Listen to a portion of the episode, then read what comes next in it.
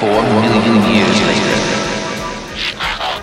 Hi, and thanks for downloading and listening to the 4 Million Years Later podcast, a show where two old friends get together and watch an episode of the Transformers Generation 1 cartoon in story order and then convene to talk about what they saw. We are lifelong friends, friends for over 25 years, and lifelong fans of the cartoon series for, well, gosh, well over 25 years. We loved it as children, we loved it as teenagers, we loved it as young adults, and we are continuing to love this cartoon series well into our not so young adulthood. And the window that we always look through when we review each of these episodes is how do we engage with it as grown-ups and how did we encounter it as children? My name is Jerzy Drozd. I am a cartoonist and teaching artist, and the other host is Hoover. Point One. so, hey, just Hoover, because there's no there's no title this time. No, there's no title this time. Why is there no title this time? Because we're not Hmm. talking about an episode this time. Breaking the format. What we're doing on this special episode is talking about all the Autobot characters so far and their little fleshy friends. Why? because we're about to jump into the point in season two where new people start appearing rapid fire. So we're going to touch on all these characters we've seen so far. There's 24 Autobots and four squishy human allies. So we're going to talk Okay. about them and basically go into what we like about them. Did we have that toy as a kid? You know, stuff like that. Mm, hmm So we just wanted to sort of give these guys a bit of a send off because some of them are going to be relegated to background appearances from here on out. Ah, what a drag. So, yes, episode 27, by our reckoning, in the story order that Hoover very painstakingly put together, marks the end of basically the season one. Cast. Yeah, cast, an overall scenario where they're largely just like a group of stranded people on Earth, right? I mean, yes, we had a space bridge, but there isn't a whole lot of commerce going back and forth between Cybertron and Earth.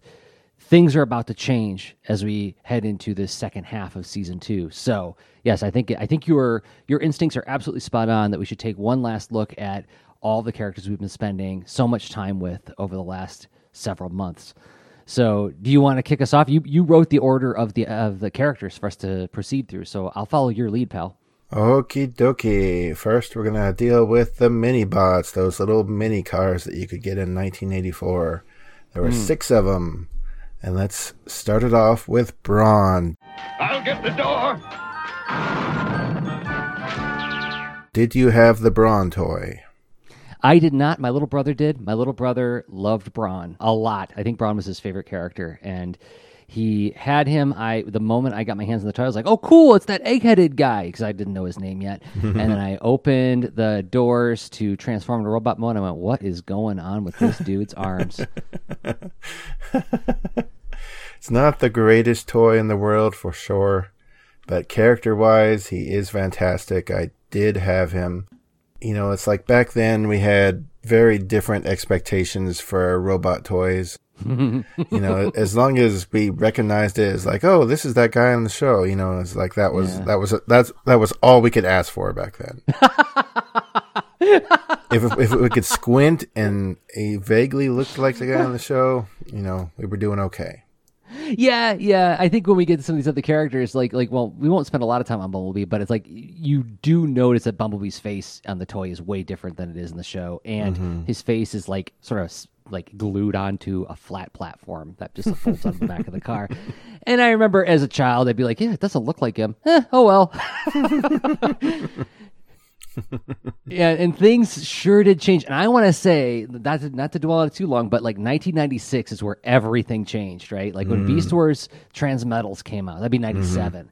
And all of a sudden, it's like, wait a minute, it looks just like what I see on the screen. Oh my gosh, how have I been okay with what came before? But yeah, Brawn was he was a bit of a disconnect, but we spent some time in this first 27 episodes really celebrating him and mm-hmm.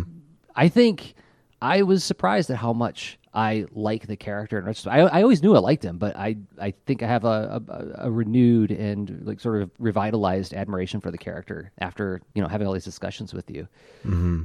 Any other thoughts on Brawn? He's definitely one of my favorite Autobots, especially in the season one lineup. I think he's hmm. pretty great. And thankfully, he gets at least one more episode to really shine coming up pretty soon. Oh yeah, So we haven't seen the last of him, but he's not going to be around quite as much. I'm going to take it upon myself to try to do a one sentence summary of, of each of these characters to close them out. And with Brawn, it'd be here's my plan. We go up to we get up behind him, yeah, and we hit him like a lot. That's Brawn. Okay, and now let's move on to Huffer. He's doomed. I know it. I can feel it in my data bank. Who I'm surprised at how little he's been in this cartoon so far. Over the years I've known you, we have made so much hay out of making fun of that poor guy. Uh, Really, just and it, we both love John Stephenson's voice acting a lot, but man, Huffer, oh, what a whiner! I mean, I I love him for being a whiner, and you know, I, I any any Autobot who can stand out in the crowd, I will appreciate. You know, if uh-huh. they're not just sort of generically heroic, and you know, Sunbow does a good job at making everybody a little bit different. Mm-hmm. Huffer is definitely in that list as far as standing out. I did have the toy.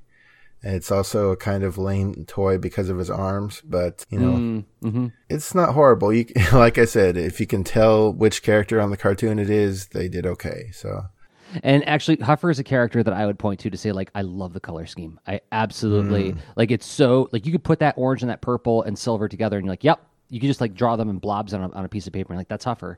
You could you very instantly identify his color scheme, which is not as easy with Autobots sometimes, right? Like a lot of Autobots are combinations of red, blue, and silver.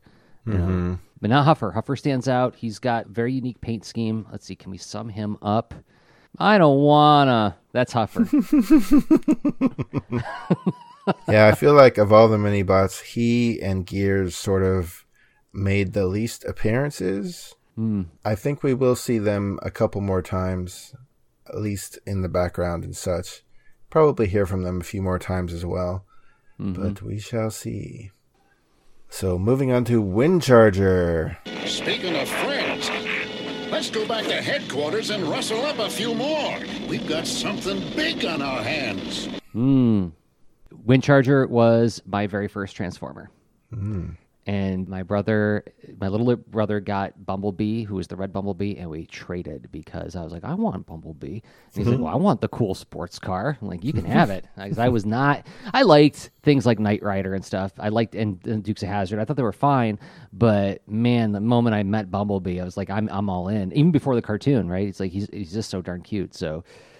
So yeah, uh, Windcharger, general contractor, becomes warrior in the Cybertron army. Like I imagine he and Brawn do a lot of hanging out at the tavern after work.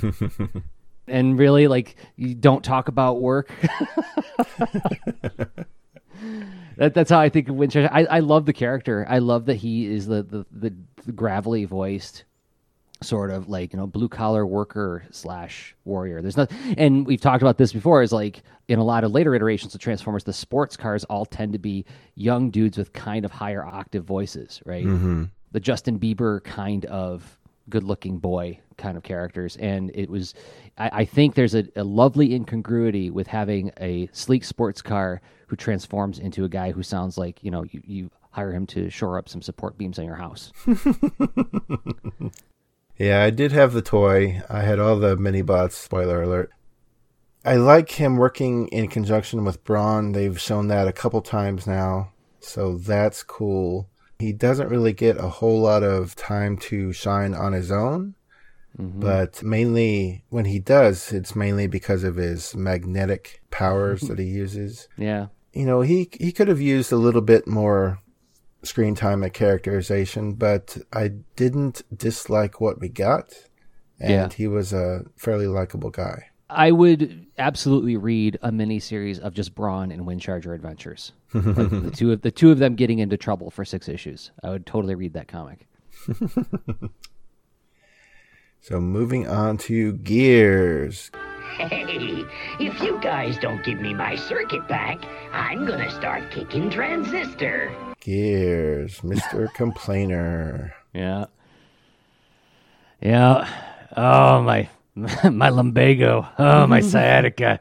You know, he's the the guy who always has an ailment to to grumble about. So he's different than Huffer. Huffer has a different flavor. It's like I don't wanna, and Gears is like I guess I gotta. Right.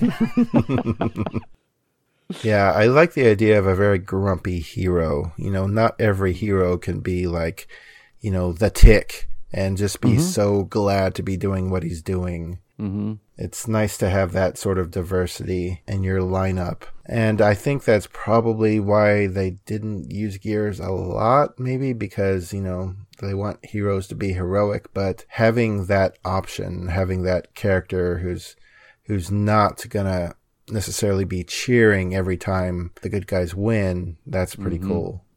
And he's the character that we talked about before, where I have like this non academic sort of chart of different types of heroes that I use in my classrooms. And I call this the stinker character. And the stinker character is the one who is an absolute drag to have around the house when, th- when there's no battles, but you absolutely love having them on your team when there's a battle. Right. And we made the comparison. Guy Gardner on the Justice League International co- comic series was mm-hmm. this character. Right Yeah. for heaven's sakes, don't let him do the laundry. But if Despero is coming and he's going to destroy the Earth, yeah, sick this guy on him. Now, Gears isn't necessarily a powerhouse that way, but because he's so gruff and because he's like, you know, so no nonsense about it, you know, he's just going to walk right into it. He's going to complain the whole time, but he's going to walk right into the, the problem. Yeah. I did have the toy as a kid. I believe he was my first mini bot, if not my first transformer. Pretty sure he I remember you saying that. I remember you saying he was your first Transformer. Yeah. And he's a fairly decent looking, fairly well resembles his animation model, hmm except for lack of details on the face, of course. But uh, that was And- pretty typical back then. I had the toy too, or at least one of my siblings did, or we did one of those like trades that we've talked about in the show before. where I trade with schoolmates, and I just remember like thinking he was an especially mysterious looking toy. Like his face looks like like Brawn looks like sort of impassive or or, or uh, like neutral, whereas Gears looks just a little bit aggressive. Like he has that Maximilian face from the black hole kind of thing going on with the visor. And so he always seemed like a little bit more mysterious looking than any of the other mini bots. And this again is before I had a whole lot of familiarity with the TV show, and then learned that nope, he's just like a little, a little grumpy sweetheart. So moving on to Cliff Jumper. Try and remember which side you're on, Mirage. Who you've had a lot of fun with for the past twenty-seven episodes. All because he had the bad luck to aim at Megatron and miss in the very first episode. So I just took that and ran with it. And, and this is this is like a flavor of our friendship. If anybody wants to know what it's been like to hang out with the two of us for the past twenty five years, is like Hoover grabs onto one little thing like that, and mm-hmm. like like like a pit bull just does not let go. Like let it go. It's not funny. Or okay, yeah, he missed Megatron. I'm gonna keep on going with it. So because of that one scene, I've surmised that he needs glasses, doesn't want to get glasses. We've talked about this, I bet. Like doing like an Arthur's Eyes story with Cliff Jumper. He goes back to the base and everybody laughs. He's got these big glasses. Oh. but he does have a cool portrayal. I, I love hearing, you know, an excited Casey Kasem. Yeah. You know, that's great to hear. His toy was fairly darn accurate, probably the most accurate of the original mini bots. Yeah, yeah, you're right. I also have an affinity for the little eager dude who gets in way over his head all the time. This is the Ben Dixon character from Robotech, right? Mm. Watch this, I'm gonna be awesome. Oh no! That's a fun character for me. Partially because I was such a timid boy about doing physical things. So whenever I saw somebody like leap in and do something physical, and whether they pass or fail, it was the courage that I always found like really, really compelling and, and like mysterious. Like, how do I get my head into that headspace? There's a kid in my he was in my fifth grade class, and he literally climbed to the top of the slide and the playground, right? And the slide, everybody knows what a slide is, right? Back then, it was made out of weapons grade metal and it was about I want to say like 15 feet to the top, 12 feet to the top, something like that. And it just was like a gi- giant sheet of metal that just went straight down. Didn't have the windy plastic thing. Kid cr- climbs to the top, jumps off the top, off the side, doesn't go down the slide. He like literally just leaps. o- he vaults over the the safety bars, lands on the ground, kind of spills out, hurts himself a little bit, but gets up and laughs. And I was like, whoa. Like to to me, that was like that was a picture of courage. It was it was actually stupidity, but it looked like courage to my little eleven year old brain. And I think of Cliff Jumper. Like I think that's the kind of character he is. Like he's, I wouldn't necessarily pin a Medal of Valor on him, but I admire the fact that he is so impulsively courageous. Hmm. Yeah, I did have the toy, and I think he's a fun character to have in the show. Him being so willing to jump into battle and all that. And he mm-hmm. will show up a few more times at least, and he's definitely in the movie, so Oh yeah, we are not saying goodbye to him just yet. that's good. Bumblebee. Ready to roll home, guys? Bumblebee, the last of the mini bots.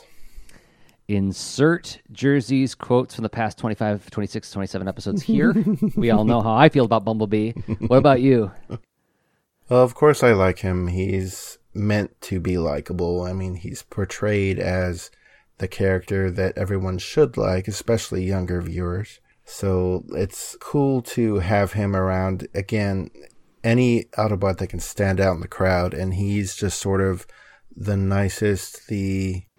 Mm, what what other adjectives would you use for Bumblebee? he, he's the physically weakest and because of that he has to be the most clever and the most brave he has the most to overcome in order to succeed in the Yeah. series because he's one of the smallest, but his smallness doesn't stop him from being heroic and wanting to leap into battle. and he's pointed out on a couple of different occasions that that smallness is what gives him an advantage in certain situations until thundercracker and skywarp run into him in the caves of burma and then it's over like in a second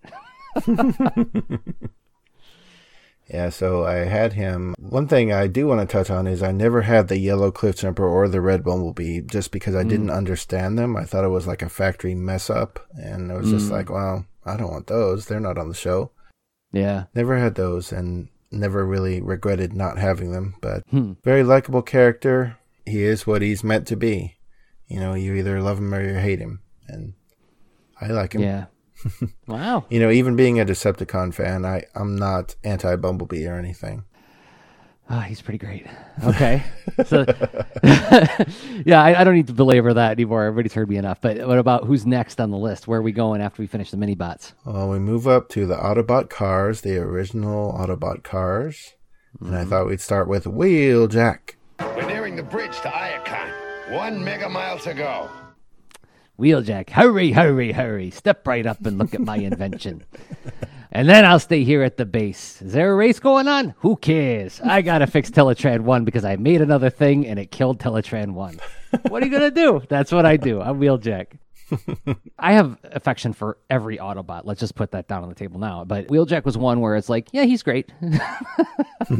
but if I were to say uh, a, the thing that I especially especially like about Wheeljack, it's that it's again that incongruity of being a Formula One racing car, whatever kind of racing car he is. He's, he's something. He's high performance. You wouldn't see him on a bumpy dirt road, right? He's got sport suspension. He's meant to go fast. He's meant to be flashy, and yet he's got the personality of Doc Brown from Back to the Future, mm-hmm. right? And so you just wouldn't like in modern Transformers cartoons, they just wouldn't do that. And I feel like that's something that again, that incongruity is something that I, I feel like we should celebrate. And I would put a flashlight on it to say, hey, future iterations of Transformers, this is something that that's that's a bit of the well that nobody's gone back to. And I feel like you could go back mm. to that again and refresh some of the later series coming out. But Did you have his toy? I got it on a trade from a schoolmate, and by the time I got my hands on it, he was pretty transformed out. and uh, the thing about Wheeljack and some of the other Autobot cars as well is once they've been transformed a lot, it's like it's pretty hard to get them to stay in robot mode. And so I remember it was like it was like this whole like oh I got Wheeljack and then like oh I can't get him to stand he just keeps falling down and like okay he's staying in car mode. yeah, same with my trail. I have Trailbreaker. I don't. Ha- I have a. I have a, like a half busted wheeljack, but I have Trailbreaker, and like I, I have to use like museum wax to hold him up in robot mode because like he just collapses. after you know you loosen him up. But did you? I did not have Wheeljack. I probably only had about less than half of the Autobot cars. We'll deal with them individually. But mm-hmm. Wheeljack is someone I appreciate as a character. He's sort of like the heroic but mad scientist. Mm-hmm. And I appreciate the fact that they didn't just put all these attributes into Ratchet. You know, the mm-hmm. the doctor. You know, the doctor wasn't also the mad scientist. He had sort of like a whole separate character for that. Yeah, agreed. It seems like it would, would have been pretty easy to have the guy who was fixing you also be the guy who came up with inventions and stuff, but I appreciate the fact that they sort of spread the traits around. So it was Wheeljack and Ratchet sitting at base a lot, doing stuff. And and this goes back to that thing that we noticed in the Doug Booth episodes is that it it's it seems like episodes become a lot more fun when there's friendships created between the characters, like Brawn and Windcharger. Like the fact there were multiple episodes of the two of them are getting into trouble together. Then we're like, wow, I, mm-hmm. you know, it's like that's something I didn't pay a lot of attention to before, but I love it. Spike and Bumblebee, of course, we always knew that, but like, yeah, you're right. Ratchet and Wheeljack are kind of buddies you know and it's nice it's nice that like there's not just one dude state like you look at transformers prime ratchet doesn't have any friends Yeah. and, and partially for good reason but also it's like come on it's got to be lonely just to stay at the base all the time just talk to everybody over the radio Yep. so yeah good observation Moving on to Jazz. North side of Cybertron's blacker than the inside of a drive shaft. Mm-hmm. Jazz was another figure that I did not have. Eventually, much later in life, I got the Generation 2 version. But I oh never had the original. Yeah. I always appreciated him as a character. You know, he had a very standout voice that was awesome. Yeah. Uh, he was very fun. You know, he was always doing things to make viewers smile. So I appreciated that. How about you? yeah you're right he's like the one of the only autobots who's playful right because even bumblebee bumblebee's friendly but i wouldn't call him playful Right. He- but the Jazz is always kind of he's ready to goof around, and like even in Attack of the Autobots, when Blue Streak is attacking him, he's like, "Hey, be careful there, buddy!" You know, he's like he's he's keeping his cool and keeping things light, despite the fact that his friend is trying to murder him. You know, yeah. but and also he's one of the few Autobots you see ever like just having fun outside of the base, right? Like like Hound goes to a museum with Spike. Bumblebee, yes, he goes to the arcade with Spike that one time, but it's not uncommon to see Jazz like just cruising and listening to music. Mm-hmm. So Getting speaker upgrades and so so forth. Right. Yeah, there's aspects to his personality that I feel are very dated, but and, and also there's that whole weirdness of like how he was interpreted in the first three episodes versus how they began to interpret him later. But I feel like that's those two weirdnesses are overshadowed by Scatman Crothers' super memorable performance. And mm-hmm.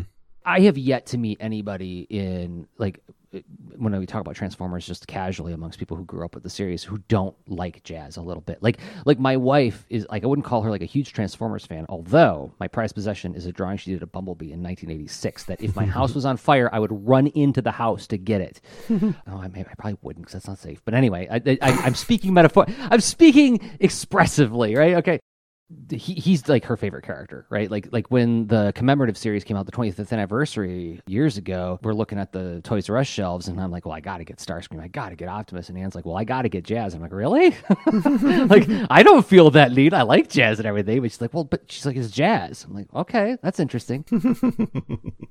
So I feel like he's like he's definitely one of the most memorable characters in the series, and, and a lot of that I would attribute to Scatman Crothers. Um, Definitely, yeah. yeah. And moving on to Hound. Ease off your throttle, cliff jumper. Remember what Prime said. Just find him. Hound I did not have as a kid. Never had any version of him. Well, I guess there haven't been a lot of versions of him, but I never had him. Yeah, same here. I appreciate the portrayal though. His superpower is cool. Holograms are neat. Mm-hmm. You know, I like his portrayal as far as his character goes, but uh, it's you know, it's not it's not as loud as some of the others, but it's not intended to be either. He gave an interesting, different performance compared to like we we talked a lot about like a lot of the the first season Autobots have like that gravelly older guy voice. Hound has an older mm-hmm. guy voice, but it's much more it's lighter. You know, it's got a mm-hmm. lighter texture to it. and you could you can clearly hear the Jimmy Stewart that he's shooting for in it. Yeah. I, I didn't really have strong feelings about Hound as a kid. I liked him fine. Yeah, me either. I have a lot more affection for him as an adult, especially as an adult who's getting a little bit older, who does mentoring with young people. And I'm like, yeah, I can I can feel that tone of voice creeping into into me when I'm talking to kids. You know, this is exciting. Never been to a museum. so Hound is uh, he's he's pretty great. I, but like, uh, he, he was a toy that I wanted when I was a kid because I thought like army jeeps just looked cool. Like yeah, that's another thing like I think is worth noting is like it's funny how like I I look back on the series and I really get nostalgic for how all the Autobots turned into cars that were around at the time, and now they don't do that nearly as much. But yet. I think both of us were like super into military vehicles when we were little boys, right? Yeah. So like there was part of me who really wanted Hound just because he was a cool military jeep. But yeah, never never came across my radar. Nobody ever had Hound to trade with at school, and you know I didn't get to go to Toys R Us like you did when I was a kid. So just never got him. Well, moving on to Trailbreaker. Try and take it, mega turkey! I did not have him ever. Mm. I don't even think I've held one or seen anybody who had it in my presence. Wow. I you know, I don't know why, but in my teen years I became fascinated by Trailbreaker. And I think it's for a variety of reasons. I think like one is that he looks distinct from all the other Autobots. Mm-hmm. He had the asymmetry of the one gun hand and then the one hand hand. Also, I think by the time I got into high school, I became obsessed with the idea of like like I wanted my first car to be what were those called? The GMC Suburbans, those gigantic mm, sort of like mm-hmm. half pickup truck, half SUV. Well, actually bigger than an SUV. And like he was the closest thing to that in the Autobots. Yeah, he, he looked like that he would be the most fun to drive to me when I was when I was a teenager. That's that's kind of an, I, I I realize how silly that sounds to say now, but like it, when I was 15, I would like I was thinking about like okay, Bumblebee would be great, but Trailbreaker would be more fun to drive, even though like he says like I'm not very fast. I also was like I was really interested in the fact that like I when I read his file card it said like he feels he feels like insecure about things. He doesn't feel like he's always co- contributing to the Autobots or something words to that effect. And I loved watching episodes and looking for chances where that might be in there. And, th- and there's only a few examples where you can look at any dialogue that points to that and it's like yeah, when he says I'm not built for speed. Mm-hmm. But yeah, I, I do have him. He was one of the first Generation One cars that I bought in my 20s when I started going out to like flea markets and comic stores to like find old Transformers to collect again. And like I said, the problem with him is that he largely like imagine taking the truck and just like crack it in half. And then, like the mm. body just kind of empties out of the bottom of the truck, and so when you when he gets really loose and floppy, it's like it's really hard to stand him up in robot mode. So mm. he's with my Generation One setup, and he's got museum wax stuck in all of his joints to hold him together. Yeah, character wise, I feel like he and probably Blue Streak are the Autobot cars with the least amount of screen time. Mm. So it feels like we don't quite get to know him as well as we do characters like, say, Sideswipe or Jazz or Wheeljack. hmm Or Prowl. Yeah, there just wasn't a lot to glom onto. Yeah, it wasn't. as far as I can tell. It was great to hear Frank Welker do an Autobot. hmm Of course, he also did Mirage. I don't know. I can't really think of much to say about him. He's just sort of there. Yeah, he comes from the same group as like Windcharger and Brawn, you know, like the, the the gravelly voiced older people. And so I think that was another thing I found really attractive about him as a kid is like this idea of like, well, they're all grown ups. You know, that's how grown ups sound. You know, Sideswipe doesn't sound like a grown up. Sideswipe sounds like my older brother. You mm-hmm. know, but Trailbreaker sounds like a grown up. And the thing about grown ups is they know what choices to make. And I can't wait until I'm a grown up and I'll know exactly what to do all the time. Like Trailbreaker. Yeah. so moving on to Sideswipe. Gee, I didn't know Decepticons had uncles. Hmm. I did have his toy because I loved Lamborghinis when I was that age.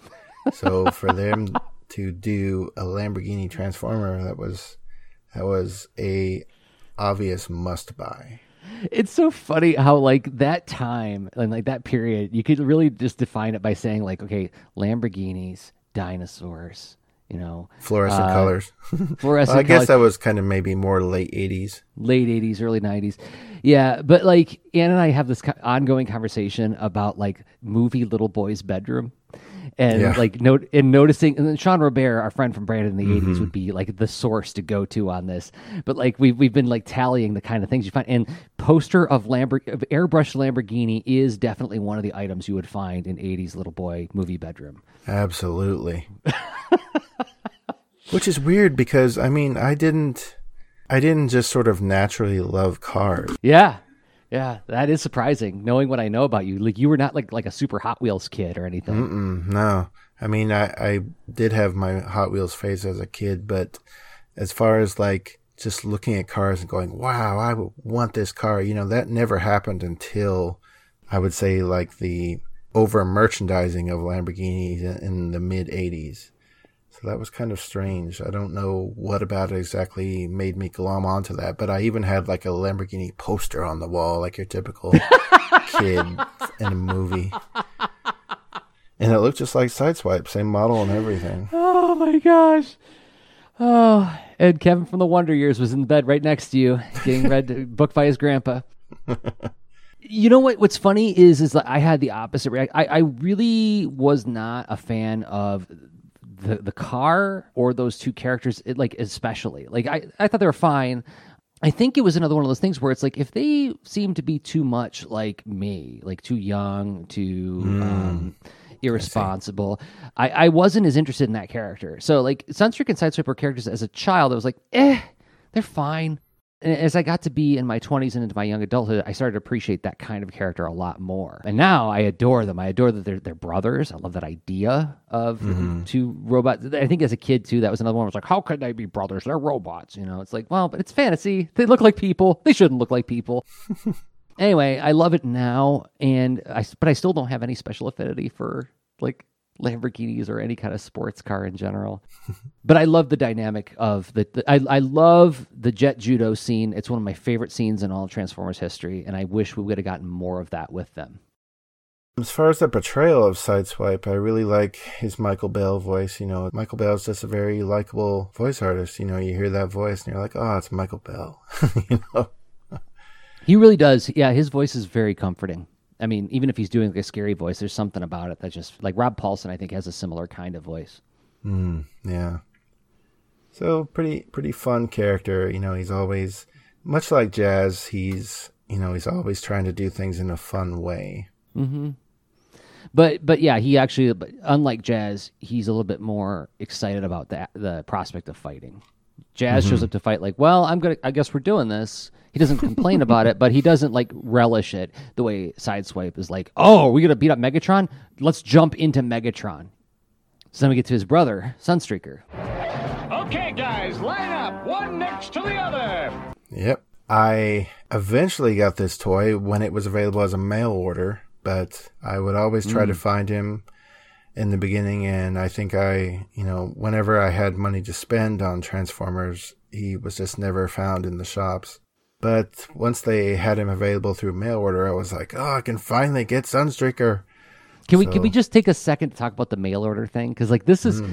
this is one of those things that like it's it's kind of like a fundamental memory of my childhood that when I look back and look at the time frame, it feels like this was a blip in the radar of my life, but it felt like so like such a profound like turning point. in that when the toys came out, they would be out for like a year or whatever, maybe two years, and then they would go away. They'd like to be replaced by the new toys. And then Hasbro would offer these little order forms with some of the new toys to order some of the old toys from the mm-hmm. previous season. Now, and the G.I. Joe did this and Transformers did this. I don't remember if any of the other lines did this. But I remember ordering like old Cobras from Hasbro. And I remember thinking, like, oh my gosh, this is my chance to get scrap iron. I can finally get scrap iron. Or whoever it was, I forget exactly which figure it was. But it felt like I was reaching back into the depths of time to to to right a wrong that this toy never was on my shelf, right? And when it came in the mail, because like also like I, I don't know, not to get too uphill both ways, barefoot in the snow, but you know, in in growing up in a rural area where I did, mail was kind of a big deal. Like when the mail truck came, like something cool was about to happen. and and when it was a box that said and it said Master Jerzy Drozd, I was like Master, you know, just like in Christmas Story, they actually still use that in our childhood. And I open up and like there's there's the toy and it's not on the card, it's just like in a shrink wrap thing or whatever. But like something about that felt immensely awesome that you could still get old, like quote unquote old stuff. But like you look back, it's like that was a year ago. Yeah. but I was I was 11, so like pers- perspective, it was a tenth of my life, right? So it felt like a, mu- a much more grandiose chasm that I was reaching across.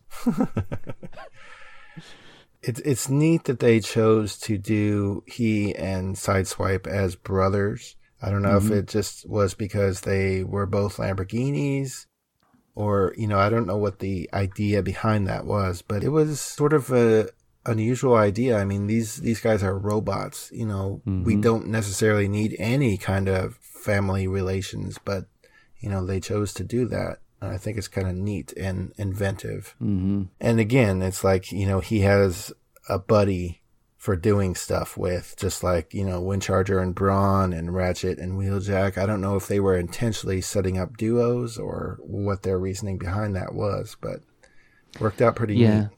Yeah, well, uh, as somebody with uh, dozens and dozens of siblings, I had I had my my brother who's immediately younger than me when we were little kids.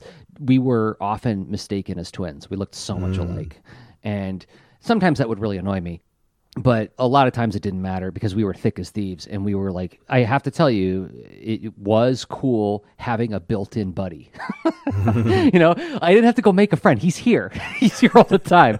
and he drives me up a wall and sometimes we get into fights about things, but ultimately I've got this little buddy who's always there for me. and I'm surprised in retrospect that I didn't like Sunstreaker and Sideswipe more, you know, as a mm. child.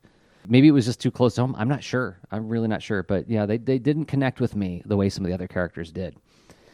Well, now we move on to Mirage. Sorry, Prime. The ship was full. Oh, Mirage.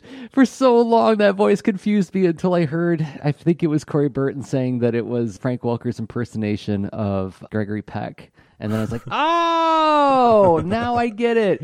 But like my entire childhood, my early 20s, was like, why does he talk like that?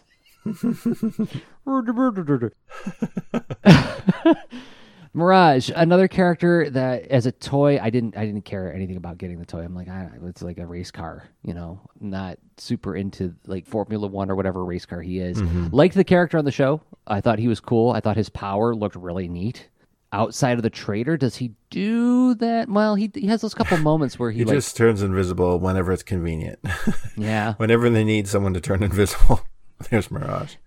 Yeah, and I think I think as a child I read him as just like a sleepy character. He didn't like he didn't say or do anything that was like really loud and bombastic like some of the other characters. He didn't mm-hmm. smash through a wall like Brawn. But yeah, what's what's Mirage's story? Mirage is the character who just doesn't dr- draw a lot of attention to himself, which is appropriate given that he his power is to turn invisible.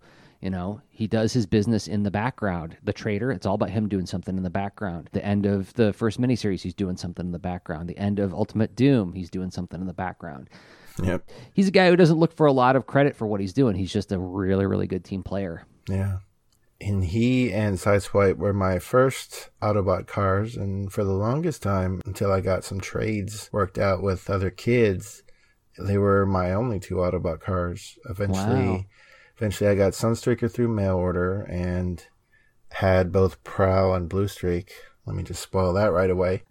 got through trades, but didn't have a whole lot of Autobot cars to begin with. Kind of strange. As far as his character goes, it's again, it's nice to have an Autobot that can stand out and portrayed as there's a bit of a question whether he's super loyal to the cause. He's always kind of on his own. He, of all the Autobots, definitely does not really have a buddy. And, Yeah. you know, as we've seen in the story, uh, you know, that sort of comes back to bite him because Cliffjumper begins to think he's a traitor. Yeah, yeah. But maybe he's just a loner.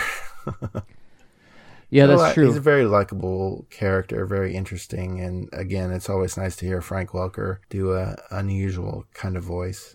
hmm But now we move on to Ironhide. Well, I'm tired of sucking their vapor trail. I'll stop them. Who I had a very deep affection for from day one. I loved Ironhide. Always loved Ironhide.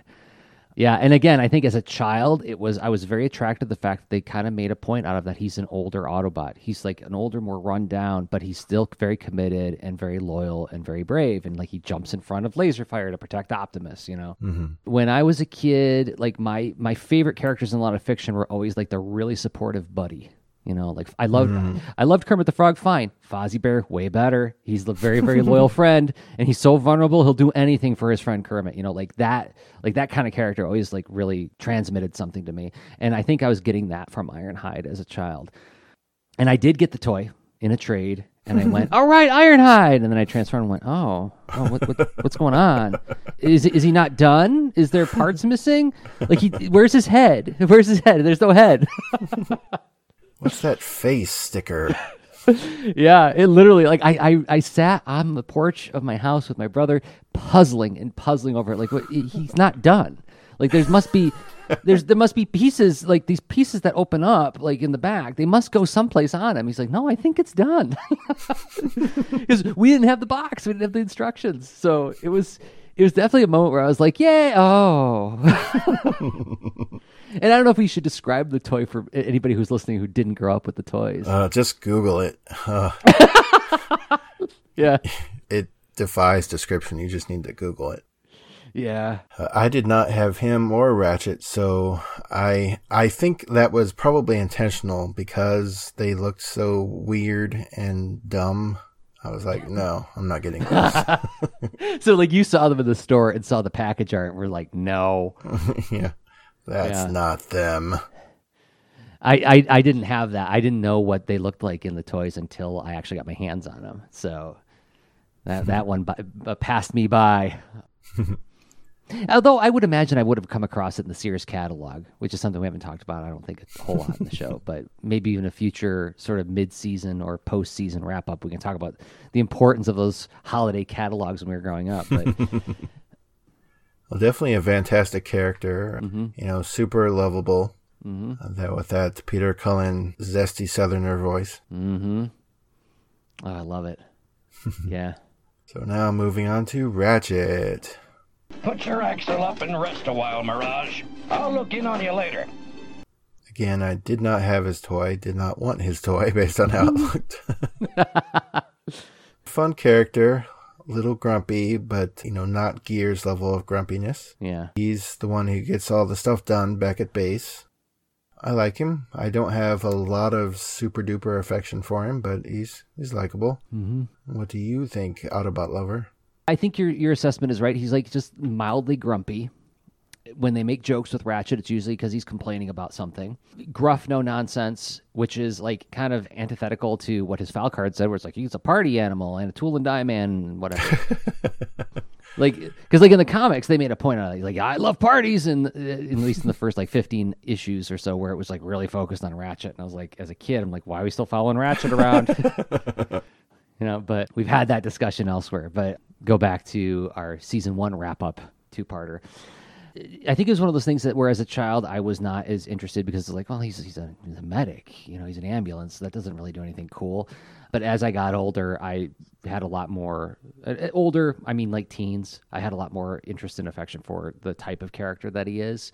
He I, I understood what his function was not function in terms of within the the story context, but in terms of like function as like a character in a cast, right? Mm-hmm.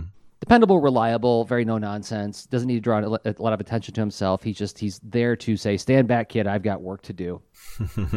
very parental that way, like the way parents look in your life when you're young, right? Not, I wouldn't put him in like a top ten characters, but I I appreciate what he's there for. Bob Budiansky did do a good job of creating a rounded group of people to all sort of support and bounce off one another. Uh, and, and it's interesting that they chose to have Wheeljack be buddies with Ratchet, given that Wheeljack is, like you said, mad scientist, kind of weird, kind of goofy, and then you have his no. I guess they're like the the the MythBusters, right? Like like one of them is the outgoing guy, and one of them is the more taciturn, you know, quiet guy, and then they make stuff that blows up. Interesting comparison. so moving on to Blue Streak. Ironhide! I mean, hold tight! I mean, ah, forget it! Mm-hmm. Again, he was a toy I only got through trading my neighbor. Mm-hmm. And I think he was broken. There was a tab like that was connecting his like head and neck to the windshield of the car Yeah, on yeah. Prowl, Blue Streak, and Smokescreen that would just get broken all the time. Yeah. I think they were broken when I got him.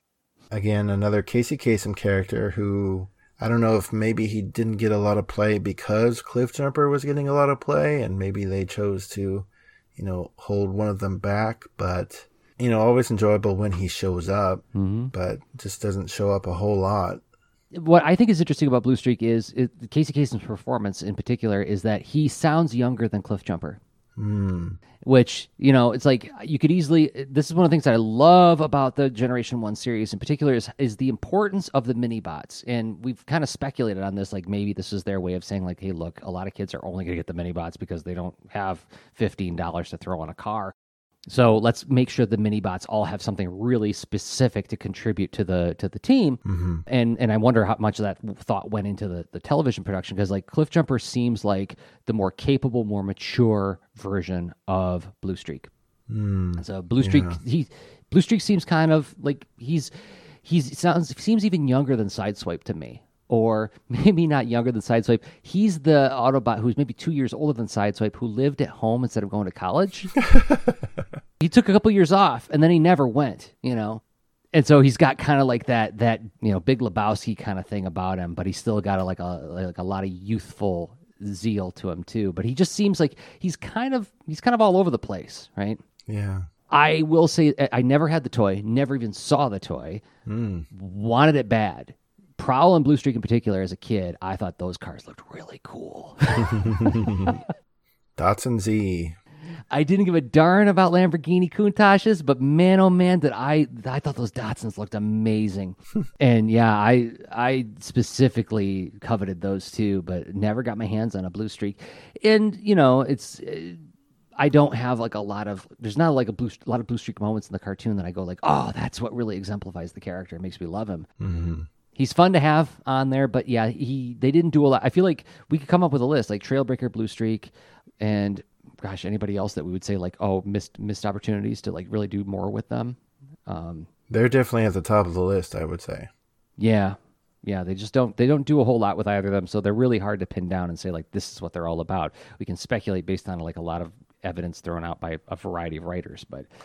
But Blue Streak feels like kind of like a mess to me. I, mess is a strong word. He just seems kind of chaotic compared to a lot of the other characters who really have like a very focused kind of personality. Like the next guy we're going to talk about, where there's only one thing you need to know about him. Prowl. Well, you sure had me execute a fantastic move, Chip. You think just like a regular mainframe. Prowl, the military strategist. and you're never going to forget that because just about every line he has in the show has to do with military strategy. Yeah, I mean, it's cool. He's a police car, so it's nice that he has that sort of adherence to the law and such. But maybe, I don't know, maybe the military strategist should have been Hound based on his alt mode. Yeah. But see, this is this is that incongruity that I love about this series is that I love that Hound is a military jeep. But what's like the one unique thing about him? He loves Earth. Like he's mm. like eh, like there's a, more than a handful of times where that comes up. But like they put a really really put a lampshade on it in like the first or second episode. But like so okay, here's the guy who really should be the military strategist, but he's like, "Hey, Hound, you want to strategize with some military over here?" "No, I think I'm going to go look at the ducks," you know? He he leaves, and then like the police car, the civilian defender is like, "Well, I'll step up and I'll be the military strategist on this." I I love that. I feel like this is something that I I hope future iterations of Transformers can get something out of and bring in that kind of whimsy because as a cartoonist and as somebody who teaches cartooning, one of the things that I teach is like how to design a character so that people can make guesses about the character. And then part of the fun is defying their expectations about the character. So mm. yes, design somebody who makes us go like, well, that's clearly a bad guy. But no, indeed they're a good guy, you know? Or, you know, you think that they're selfish and they're not selfish at all. That kind of thing. He's a police car. So obviously, well, you look at tr- 2001 RID, right? How was Prowl portrayed in that? Right? He's, and, Yeah. and it's lovely. I love him. He's like super uptight, stickler for the rule book, you know, like so even when they, they find like a detonator at the bottom of the sea and they're like, Well, that's clearly a detonator. What do you think it goes to? And Prowl's like, Rule number one of the police safety book, never push a button unless you know what it's for, you know? And everybody's like, oh, okay. Yeah, like so like that's moving in the other direction of leaning right into the expectation and pushing it to like Mel Brooks levels. But there's something about just like this this whimsical sort of mix mixing matching and mismatching of function to vehicle form that I really really love about this series.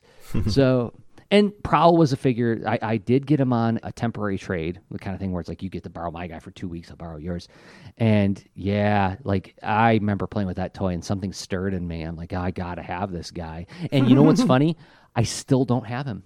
I still don't have Prowl. Isn't that weird? I would have thought that in the time of the Toys R Us reissues, like what was that, like 15 years ago or more? I would have thought you would have scooped up all the Autobot cars at least. No, I, I didn't, and I was being really selective about it, and I don't know why I bypassed Prowl. I might not have come across him. I might not have seen him. But and actually, now let me check. Anne might have gotten him for me for Christmas one year. I'm I, I'm in the middle of moving into my new my new home, and like I'm slowly unpacking all this stuff that's been in boxes for years, and it's like it's it's been lovely to re to like be like, oh, I own this. so it might be in there. I, don't quote me on this, but he he might have just been in storage for like the past like six years, seven years. He's not in my shelf now. I'll tell you that. Well, again, a, a great Michael Bell portrayal. Yeah. He's very in charge, but he's not in charge, if that makes any sense. Yeah. You know, he's very up on the goings on militarily of the Autobots, but he's not even necessarily the second in command. You know, he's just he's just there to lend his thoughts on, you know, anything military strategy. So kind of interesting. Wasn't his foul card logic is the ultimate weapon? Yeah, I think so.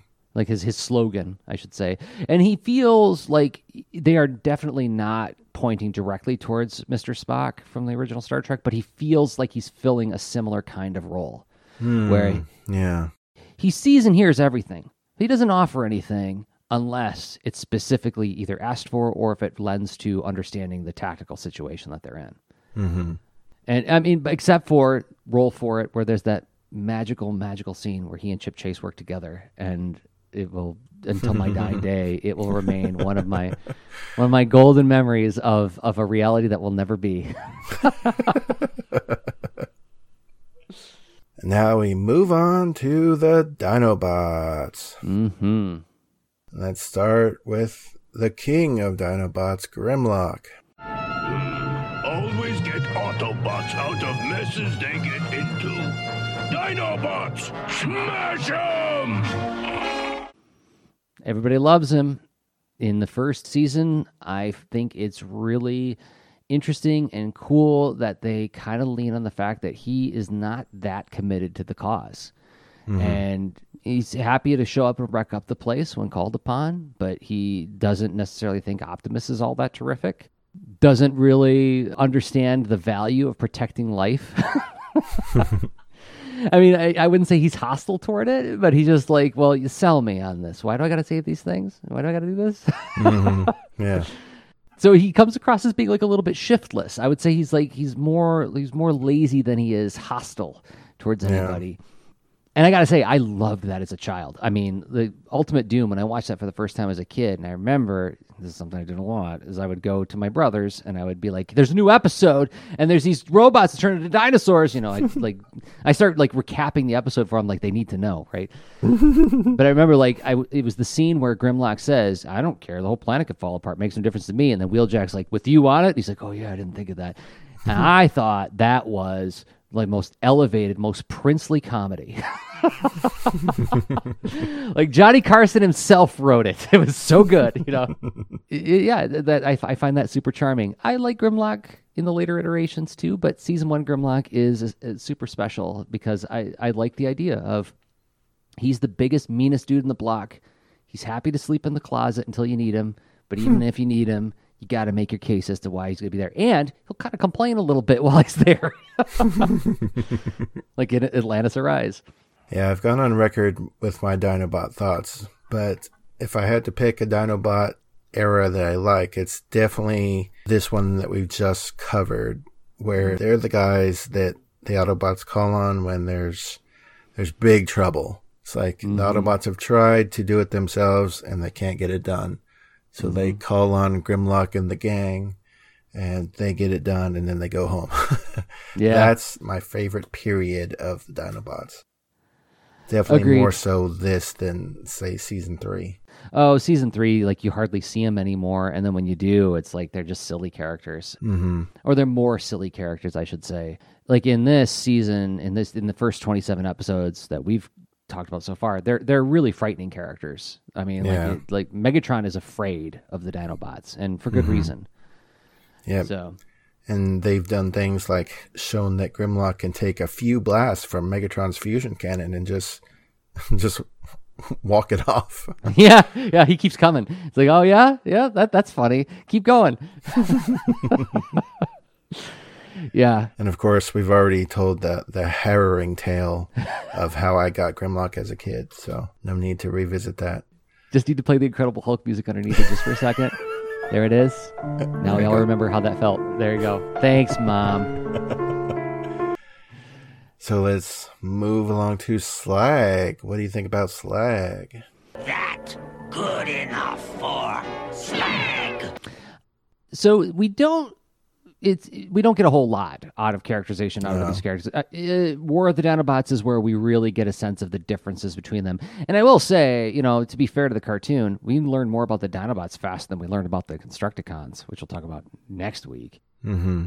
but I, I feel like I, I like the idea of a guy who just wants to get there get in there and mix things up right like i get the feeling with with slag is like he's the bar buddy that you really hope won't come to the bar with you because like he's go- he's gonna get into trouble again you know and it's like he, he's got like this big chip on his shoulder and he just wants to wants to mix it up with anybody. And I feel like if it would have been a fun story to see what it looks like when Slag is just at the base and there's not a battle going on, right? Mm, yeah. Does Grimlock keep him reined in, or does he go around? I imagine Slag is a guy who goes around and antagonizes everybody else. Like, like, like Bumblebee's sitting at a table reading a book, and Slag like flicks the book with his finger so it closes on him, you know. And Bumblebee's like, "Stop it!" And he opens the book again, and Slag flicks the book, and it closes again. It's like, "Stop it!" You know, he's like, he's just trying to get him to like get in his face so he has a reason to fight somebody. that's that's not something I wouldn't call that a good guy, right? Mm-hmm. He's not really that great of a good guy. He's more of he's a he's a muscle. Yeah. He's a a, a bouncer. So What I appreciate about him visually, especially, is that in his Dino mode, he's very short. Mm-hmm. He's very short and stout, and he breathes fire, and that's always a good visual. yeah, So Yeah. he's basically just a short flamethrower. yeah, and and because he's got those little legs, it's like he's not a maneuverable dude. So what's he gonna do? He's gonna ram things. So Yeah. it's like he can get a lot of momentum, and then watch out, he'll knock you down. But yeah, he's not gonna do like a lot of flipping or anything. He's not a nimble character. He's a tank, right? and character wise, all all the rest of the Dinobots sort of bleed into each other for me, and they mm. haven't done a, a fantastic job of keeping them distinct. But probably just because I mean they haven't had a lot of episodes where they get to have the limelight, especially episodes where they get to have the limelight to distinguish each other from the other Dinobots. Yeah, yeah. There's no there's no like fire in the sky episode for Slag. No, You know, I'll tell you one thing I think about Slag. Uh, So I have all of the Dinobots except for Snarl for some reason. I haven't figured out why that is. So I, I like Slag. I liked him enough to like get him years later. when Beast Wars came out and they introduced the idea of slag as, as a swear that Transformers use as like as like a general like just a curse they say out loud when they don't like what something's happening. And I know they don't do that anymore because we've since found out that that's actually a swear someplace else. so now they say scrap, I think, in the new shows, right? Uh, which, which is it doesn't have the same kind of ag, you know, it has an ag in it. It just it feels so guttural and visceral when you say it, and especially like when Tarantulas would swear with slag. It was really good. But like I remember when we were in our twenties, we're like, so wait a second. So the, Grimlock's buddy, the guy in the Dinobots, his name is a swear. Like that's what a POS this guy is, right? It's like he, here's my friend Greg. This is this is Joey, and this is bleep. whoa, whoa, whoa! You really call him that? And he's like, yeah, he's he's fine with it. Because when you when you talk with him, he really is a bleep. and then like you meet him, you're like, yeah, he is. but they've since thrown that out, so now we can't say that. And actually, I think in the later iterations they changed his name to Slug, right? Yeah, I think so. Yeah, it's okay. Not as good. Yeah, so I never had him or any of the other Dinobots besides Grimlock. So, Oh. so moving on to Sludge, the big Brontosaurus.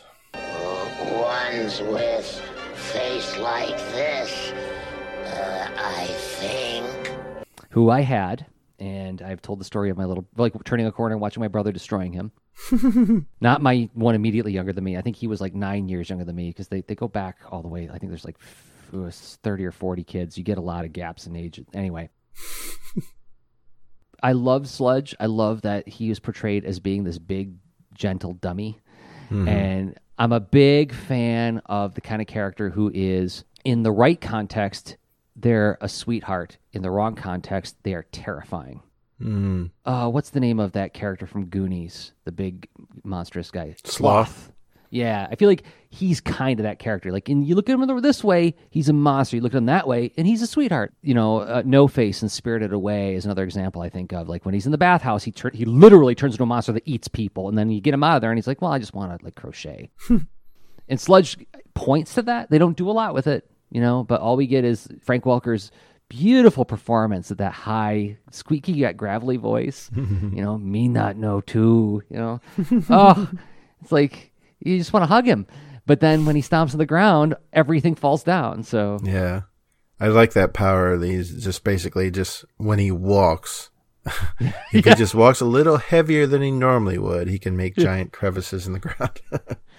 Yeah, yeah, and he, he he doesn't. He's not like super fast or nimble or anything either. It's just like he's just standing there, and he's like, "Oh, are you a bad person? Oh, I don't like that. Stomp on the ground." you know, and and you think about that too. Like you think about like little kids, like a, a, a toddler throwing a tantrum. That's the kind of stuff they do. So I feel like he easily telegraphs to that. yeah. So, yep, a lot of affection for Sludge too. Love that. Love that dynamic of these guys are all a little bit on the not so bright side, but Sludge is definitely the dimmest bulb of the Yeah. team. But he's but he's also got the biggest heart. He's like, I just I just want to follow like the leader, you know. Moving on to Swoop. Call me Swoop! Yep. Swoop was definitely my favorite Dinobot, more so than Grimlock. I love Grimlock.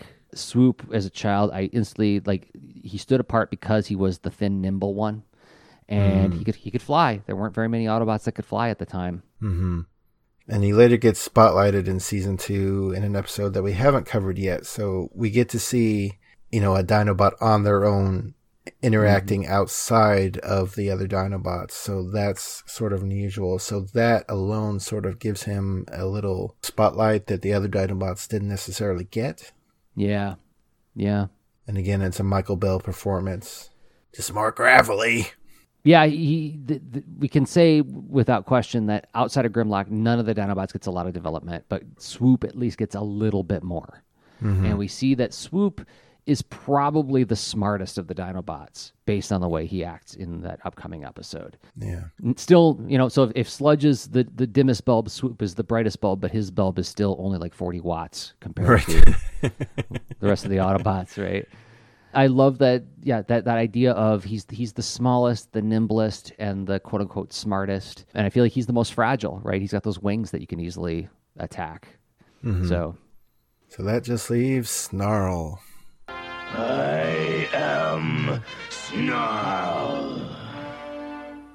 Snarl, who gets almost no character development. I mean, is there anything with Snarl coming up? I, I'm I my memory is failing me. Well, there are two different two-parters about the Dinobots, so Yeah. maybe in one of those we shall see. He's voiced by Hal Rayle, and it definitely we got like six lines, right? So like this would be digging hard. Right. Uh, but he he definitely of all the Dinobots, he sounds the most like sort of a barbarian voice, right? Mm. And there's that one line that I, I do love in Heavy Metal War where he's like, you know, Sludge says, I've not seen these Decepticons before. And he's like, not see again either because we dynamite them to pieces, which is clumsy but very effective and clear in what his intent is. We never see him interact with Slag directly necessarily, but I like the idea of like those two being the heavies, right? Sludge is the big gentle giant, but these two are the heavies who are standing outside the door of the club, you know?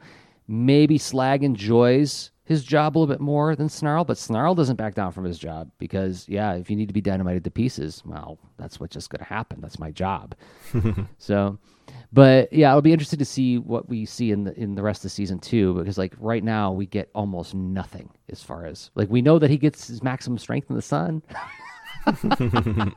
what did, what did you think of the toy? Uh, well, again, I never had a lot of experience with any of the Dinobots besides Grimlock. I don't think I knew anyone who had any Dinobots other than my Grimlock toy. Wow. So I never really played with him or anything. I had a friend who had Snarl, and so I did get to play with him. And the thing that stood out to me, and this is, I don't know if this is nerdy or not, most of the Dinobots, actually all the Dinobots, the head of the dinosaur conceals the head of the robot.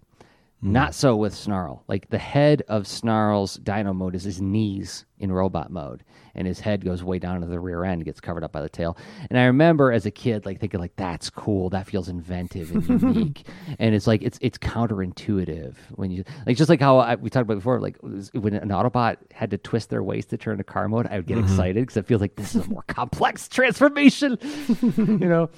Snarl's transformation felt kind of more complex than any of the other Dinobots, and so that at least stood out. Did Stega Stegohuzits uh, not?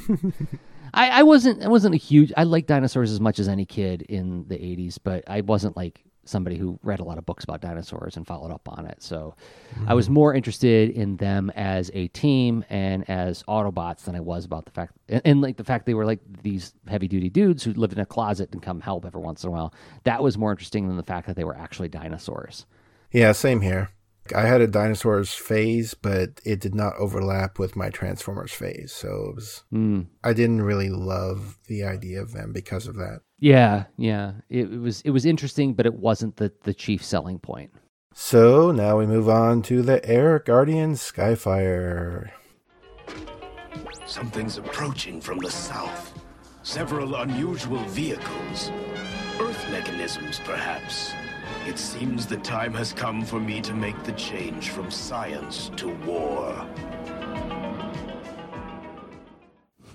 I like that he's in his own classification called Air Guardian because they got one. It's uh, Air Guardian slash Uber Skyfire, which is a joke you've made repeatedly in this 1st mm-hmm. season.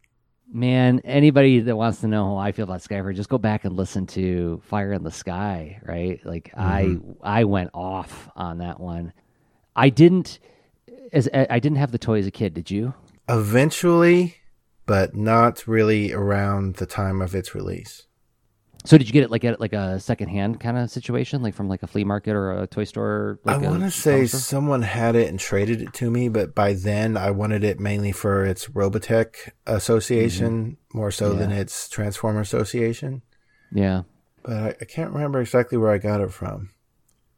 But I think he's a fantastic character. Uh, I like the idea of the scientist drafted into the war, be- you know, against his will, and And again, the the incongruity of the fact that he's a scientist, but he turns into like this gigantic jumbo space plane, mm-hmm. right?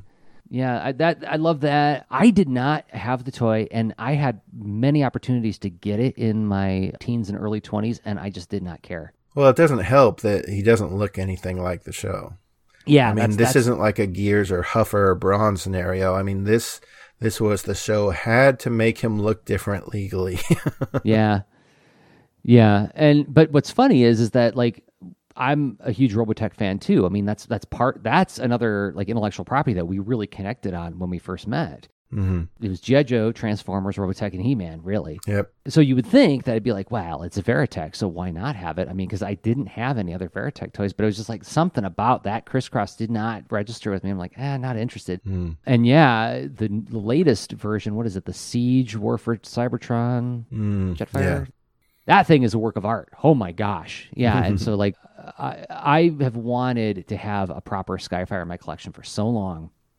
And when for those who don't know, I mean like it not only does it like relatively show accurate Jetfire slash Skyfire, but the symbol on its chest, when you press on it, it flips around so you can have an Autobot Decepticon symbol. So you can do the scene when he says, I take no orders from you, and rips off the symbol.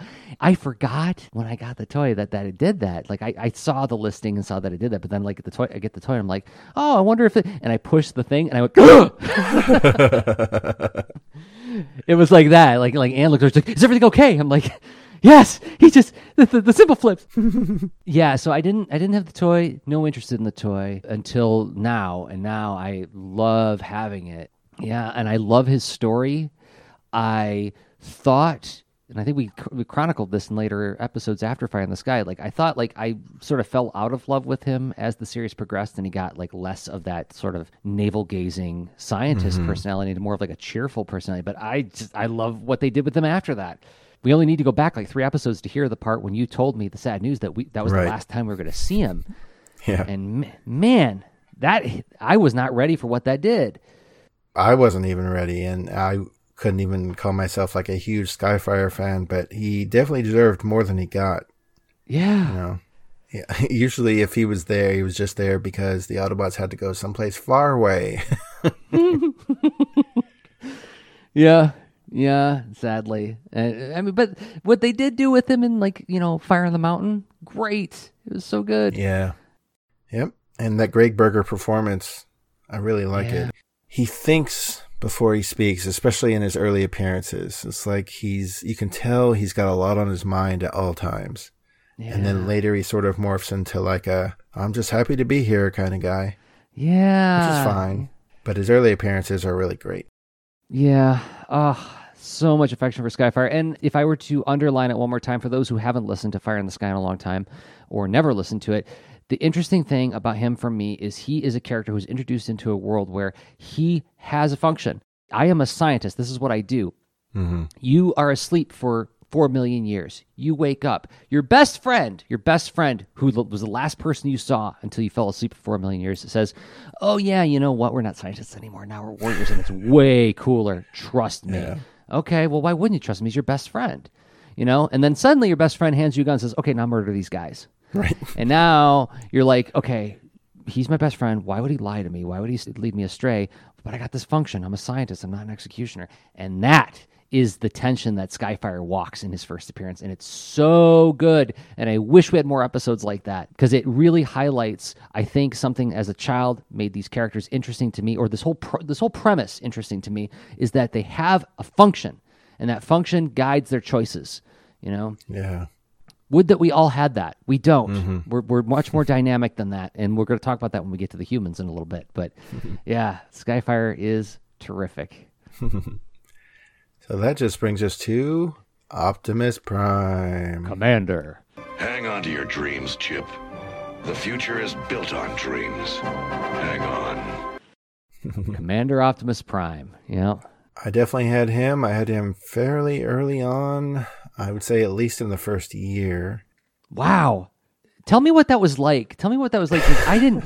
No, I'm serious because I, I didn't get my hands on an Optimus until probably like 86 or so. And it was Wow. like doing another trade with a kid. So what was it like getting like that? Because he felt like a fairly sizable or at least a complex toy compared to anybody else at that time.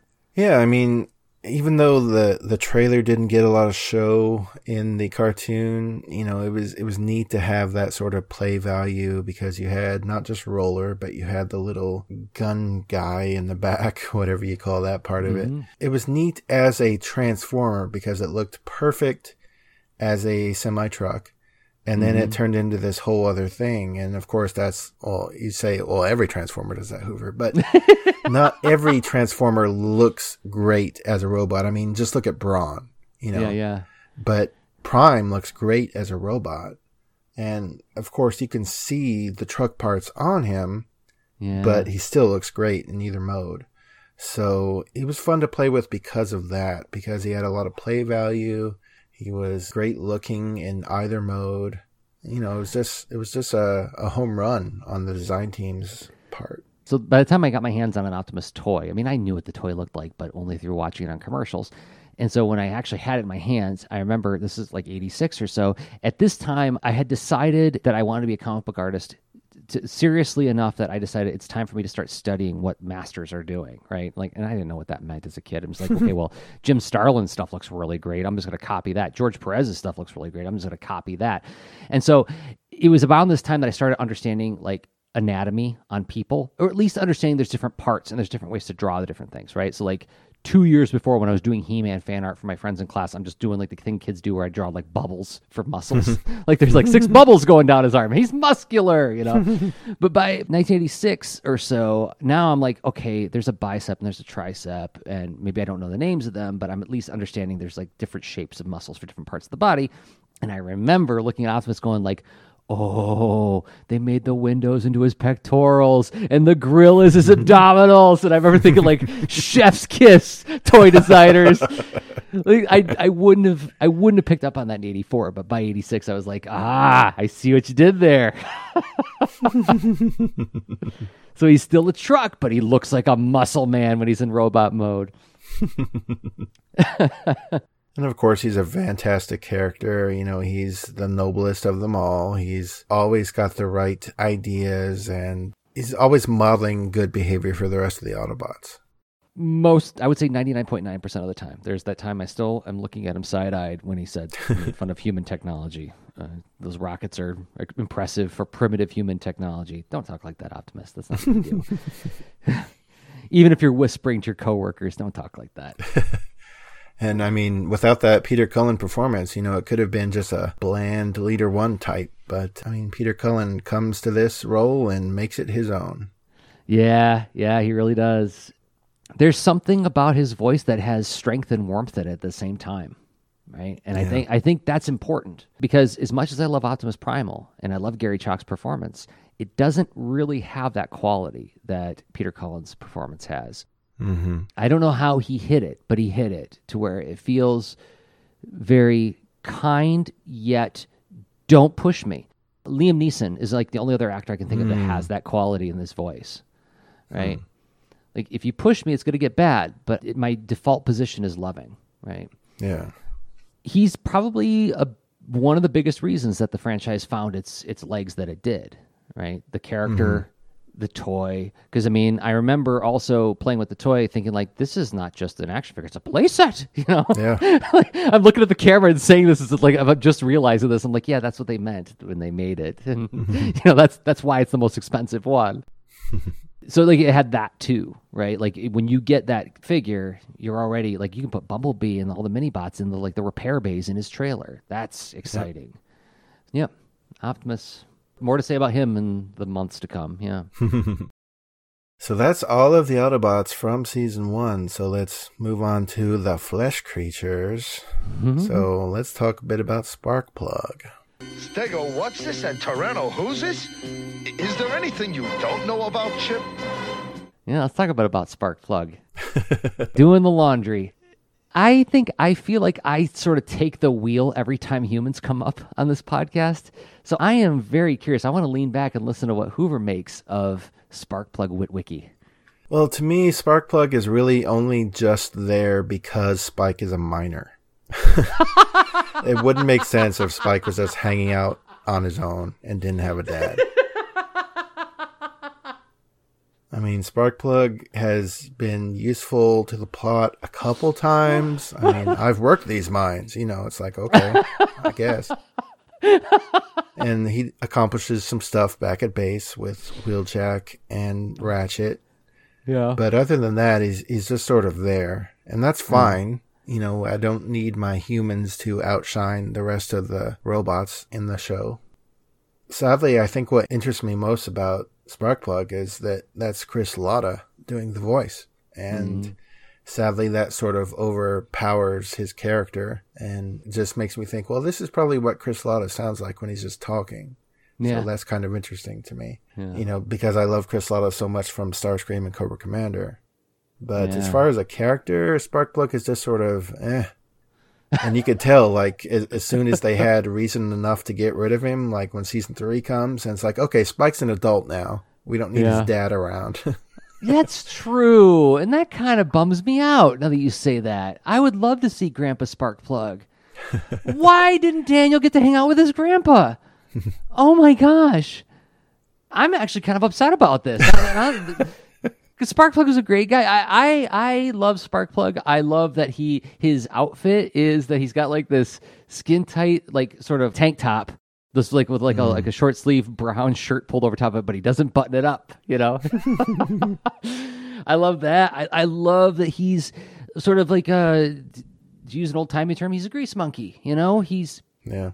he hangs out in the machine shop, and that's where he's most at ease, right? He's not a front lines kind of guy. He sits in the back with Wheeljack. And I like that he's eager to learn how to work on Transformers. You know, the first couple times, the first, I want to say like six or seven episodes, he's all like, oh, I wonder if I'll ever get used to that when they transform, you know? Stego, mm-hmm. what's this Tyranna? Who's it? I don't know. But like by the time we're fully into the season two, he's he's making robots now. He makes Autobot Spike. You know, he makes the the weird device that drains evil and recharges good. I like that he very quietly and gently models the fact that we are never done evolving. If I had a thesis on this part of the series so far, is that it feels like the humans really reinforce this idea that humans are dynamic and growing creatures always. And because of that, they improve the behavior and the uh, situation for their friends, the Autobots, and that's the value they provide. It's not just friendship. It's not just they're they're weak and need to be defended. It's that you know Wheeljack shows that like, hey, I first meet you. You guys are alien machines. I don't know what to do about you. By Ultimate Doom, he's fixing Transformers. By season two, he's building Transformers. You know, and I feel like that's something that didn't really land on me as a child because I keep coming back to this idea of like I like the fact that grown ups, the older Autobots, like they know what to do. Well, Sparkplug's here to show you that no, you never you never fully know. You're always changing. You're always growing. More so than well, about the same as Spike, right? Like Spike also like we starts out and he's like help, help, help. Because the Autobots stopped the Decepticons from stealing Earth's resources, the governments of the world have agreed to give Optimus Prime the energy he needs to revitalize Cybertron. Yeah. And by this point of season one, it's like he's done with that. Now he's like, hey, Laserbeak, you suck. Let go of me. Up yours, Laserbeak. What? Spike? I thought you needed help. I'll I'll got it. I got it. Here's the electromagnet. I'll fix this. You know? Yeah, as far as Spike goes, I mean, it definitely they definitely show that he is a key player in this mix. You know, it's not just the robots getting him out of jams anymore. It's you know, he's oftentimes coming up with the plan and Mhm. he's shown that he's just as brave as any 20 foot tall robot. So, I mean, yeah, I, I don't dislike Spike at all. It's just, you know, it's just not, eh, you know, I'm, I'm a Decepticon guy, so I don't, Yeah. I'm not in love with him.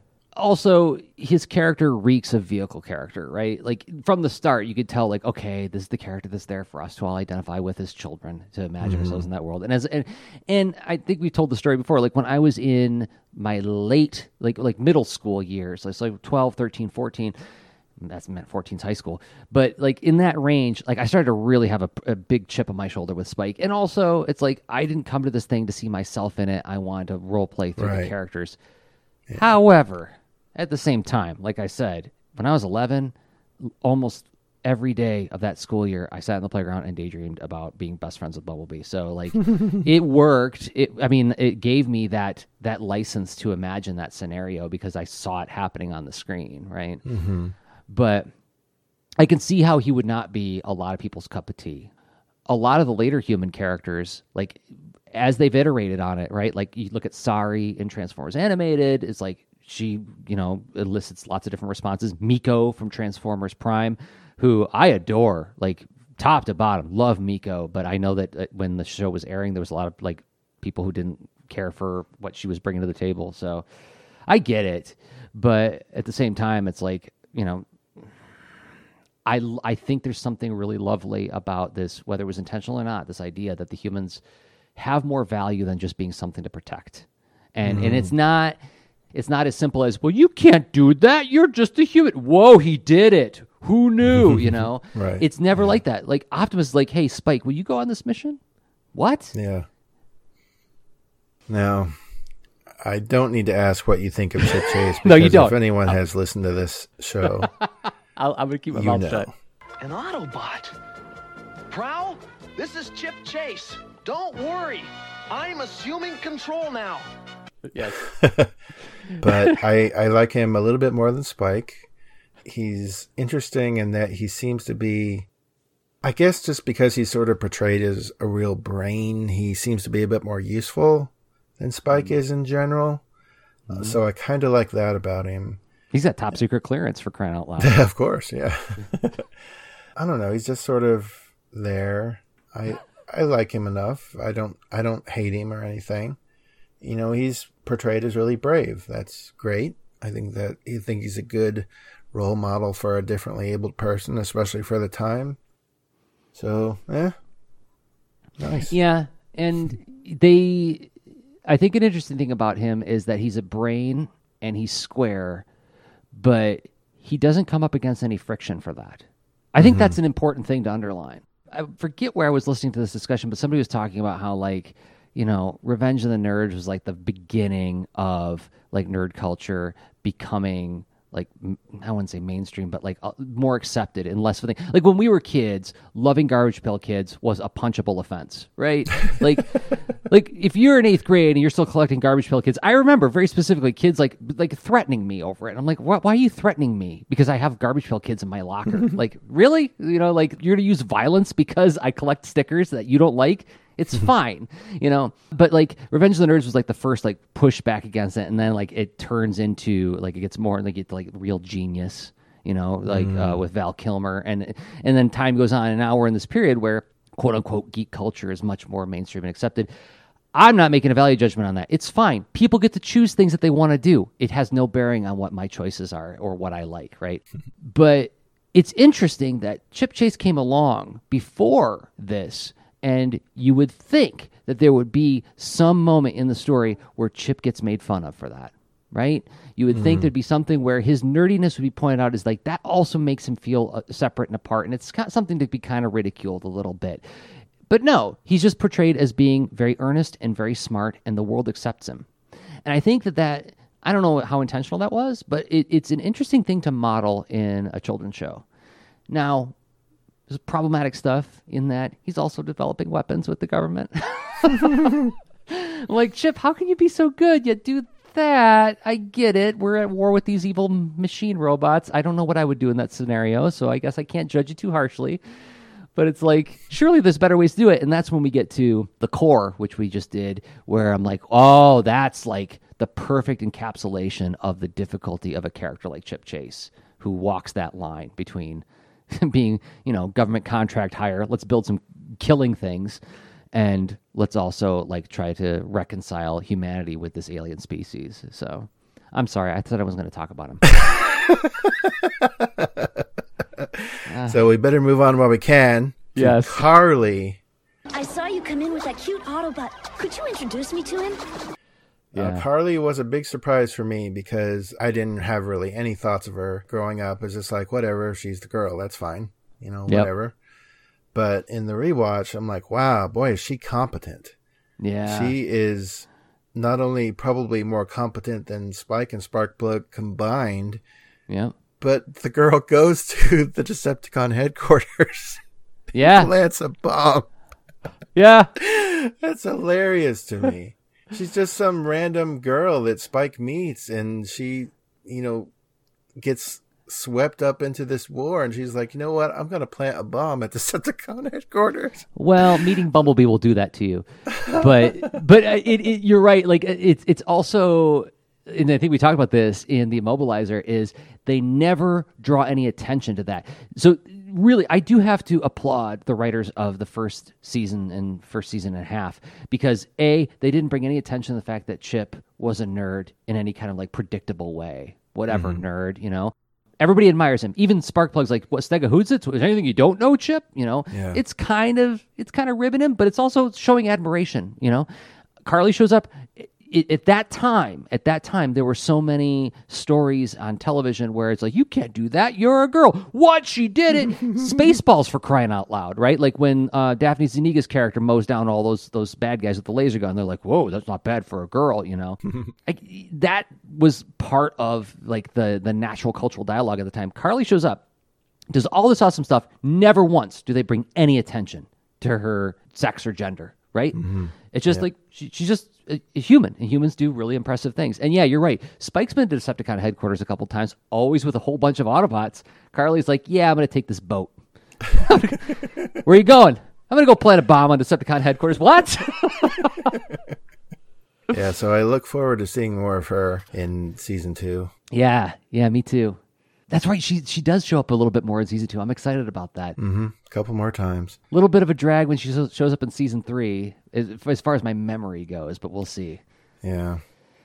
But But- basically, that's everybody in season one and the first part of season two before they introduce all these other new characters. Now, we're going to get at least 16 more Autobots coming in season two. And those are just the ones with the toys. They're going to introduce some that Oh don't have gosh. toys as well. So now you can probably see why we would want to do an episode like this because the people are going to be coming fast and furious r- Yeah. right away. So Yeah.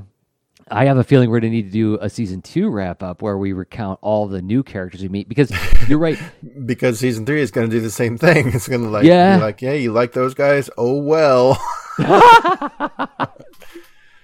Wait a minute. No more Lord Geikany? No more Lord Geikany. God. Because well, no, that's- that's what I was driving at. Is like you you point out sixteen characters that we get toys based on. There's a lot more beyond that that gets added to the Mhm. mythology in terms of general world building characters, and then characters who walk in and out of like one or two episodes, never to be seen again. So, yeah. Well, goodness. Okay, So so, next week we will do this very same thing, only we will talk about the Decepticons. Mm. And so next time you'll have to shut me up and keep me to under three to four minutes to talk about each character. but Lord knows I've done it enough in previous episodes to where you guys know. Yeah, everybody knows, and I, I have a feeling that they will not get tired of it the way I have not gotten tired of it over 25 years of talking about this stuff. I one of my favorite things is just saying like Hoover, tell me about Reflector, go, and then I sit down. I rather it's I go just the- like white noise and Jerzy just drifts off to sleep. Yeah, well, I was I was actually going to paint a, a more flattering picture of me going to the kitchen, pouring myself a highball, sitting down comfortably, getting cozy in my wingback chair, and like leaning back and closing my eyes and just letting it flow over me. Hoover's passion for this character who turns into three people. Alrighty, so that'll be next time here on Four Million Years Later. So we'll see you then. Until next time, I have been Jerzy Drozd of 4millionyearslater.com and Jerzy Drozd on Instagram. And I've been Hoover. Okay, bye. Bye. Episode synopses are from imdb.com and some episode information taken from tfwiki.net. The closing theme is by Nick Mehalick, based on the original closing theme by Ford Kinder and Anne Bryant. You can find more of Nick's music at soundcloud.com slash Nicholas Mehalick. That's spelled N I C H O L A S dash M E H A L I C K. Find us on Facebook under 4 Million Years Later, and you can email us at 4 Million Years Later at gmail.com. Visit 4millionyearslater.com and if you haven't yet, please subscribe to the show wherever you listen to podcasts. You know how it works.